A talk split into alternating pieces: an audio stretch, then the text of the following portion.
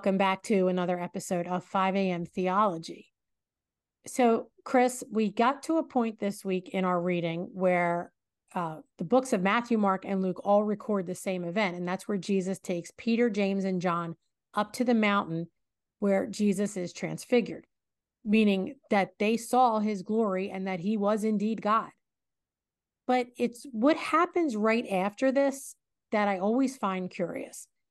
Jesus and the three come down from the mountain and they find a large crowd around the other disciples and the teachers of the law are there too, and they're arguing.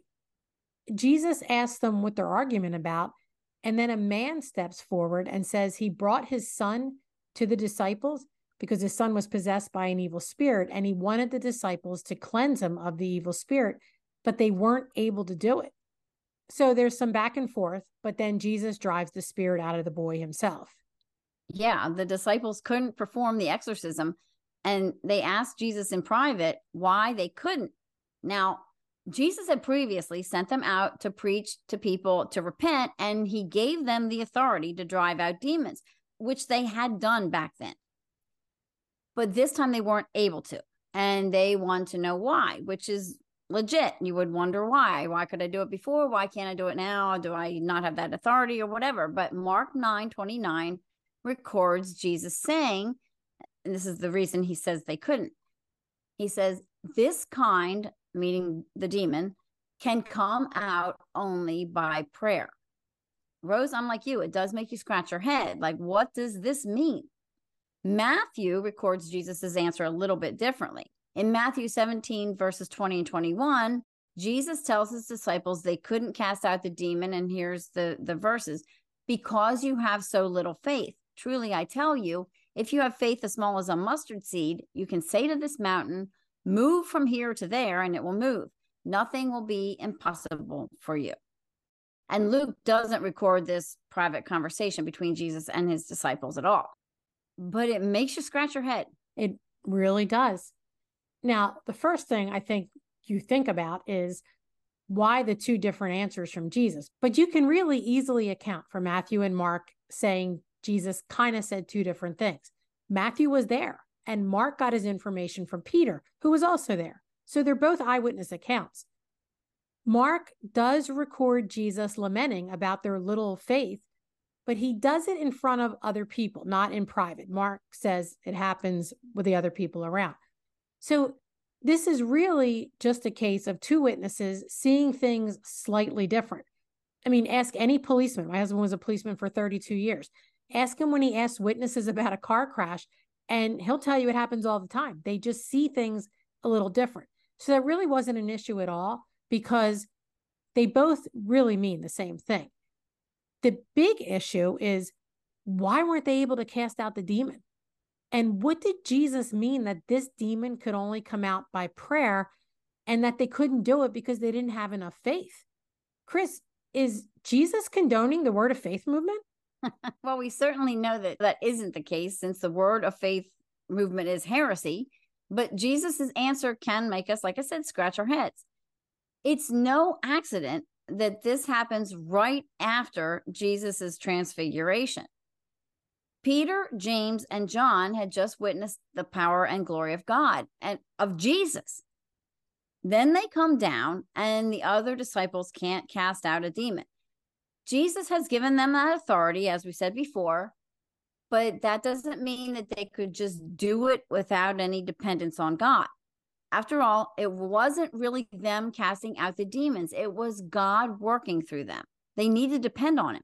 Absolutely. And that makes sense then why Jesus says this kind of demon can only come out by prayer.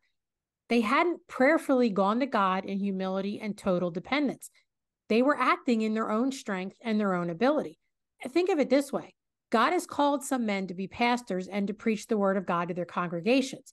If you talk to solid biblical, godly pastors, there's no doubt that much of their sermon prep includes time spent in prayer. And the reason is that while God has given them the ability to pastor, their power and effectiveness comes from God, and they need to be totally dependent on Him. Chris, you and I do this whenever we write podcast episodes, books, Bible study lessons. We go to God in gratitude and humility. for the precious gift he's given us. And we acknowledge that apart from him, we can do nothing. Definitely. A person's effectiveness in any ministry is directly related to their dependence on God.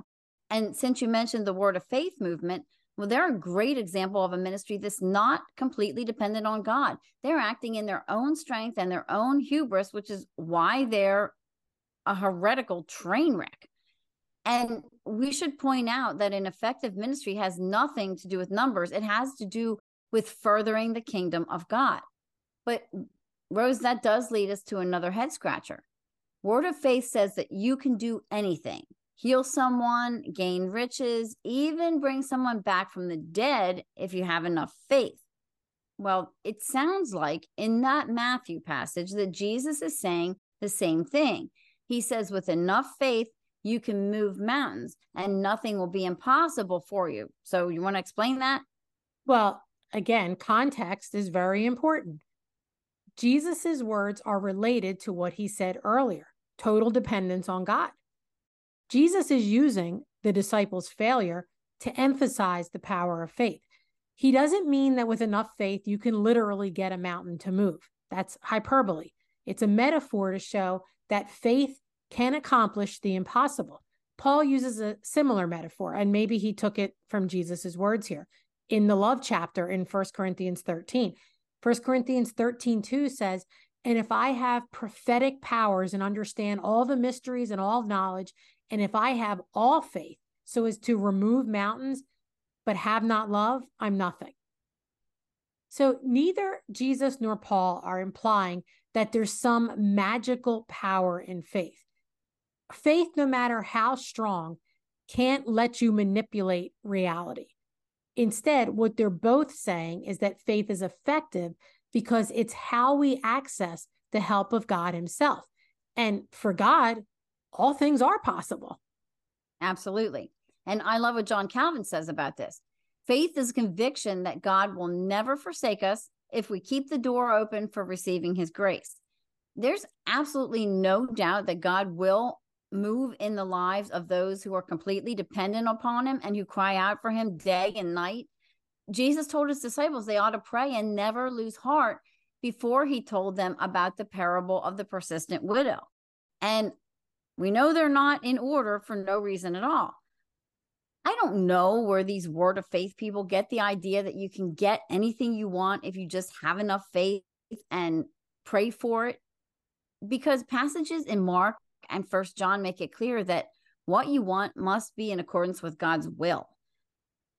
Rose, I gotta just say, you know, I heard Justin Peters talk about this and tell about these word of faithers and even had clips where one of them was saying she prayed for the weather to clear up when she was out on a boat with her husband or something like that. And I'm thinking to myself, what if somebody else is praying for a big storm because they need rain? Who's going to win? Yeah. I mean, it's I think stupid. it's okay to say, Lord, get us back to the shore safely. But yeah, I think so too. But she's, I was actually uh, talking about her prayer controlling the weather. Oh my goodness. And it's bad. I, I right up there with binding Satan. If you saw her face, you would know who it was. And it's not like we can just muster up faith on our own. There is no way, good way to say, oh, here's how you muster up your faith. The word of faith movement makes me crazy. What you want must be in accordance with God's will. If not, you aren't getting anything. And again, it all goes back to total dependence on God. Yeah, exactly. That's another reason why the two different recordings of what Jesus says doesn't really matter because they're both saying the same thing. Dr. John MacArthur has a great take on this. He says, true faith by Christ's definition always involves surrender to the will of God. So while true faith is totally dependent upon God and believes that God is absolutely able to move mountains if he wants to, true faith also understands to only expect him to move mountains if that's his will. And that's a good place to end this morning. Have a blessed morning, everybody. Música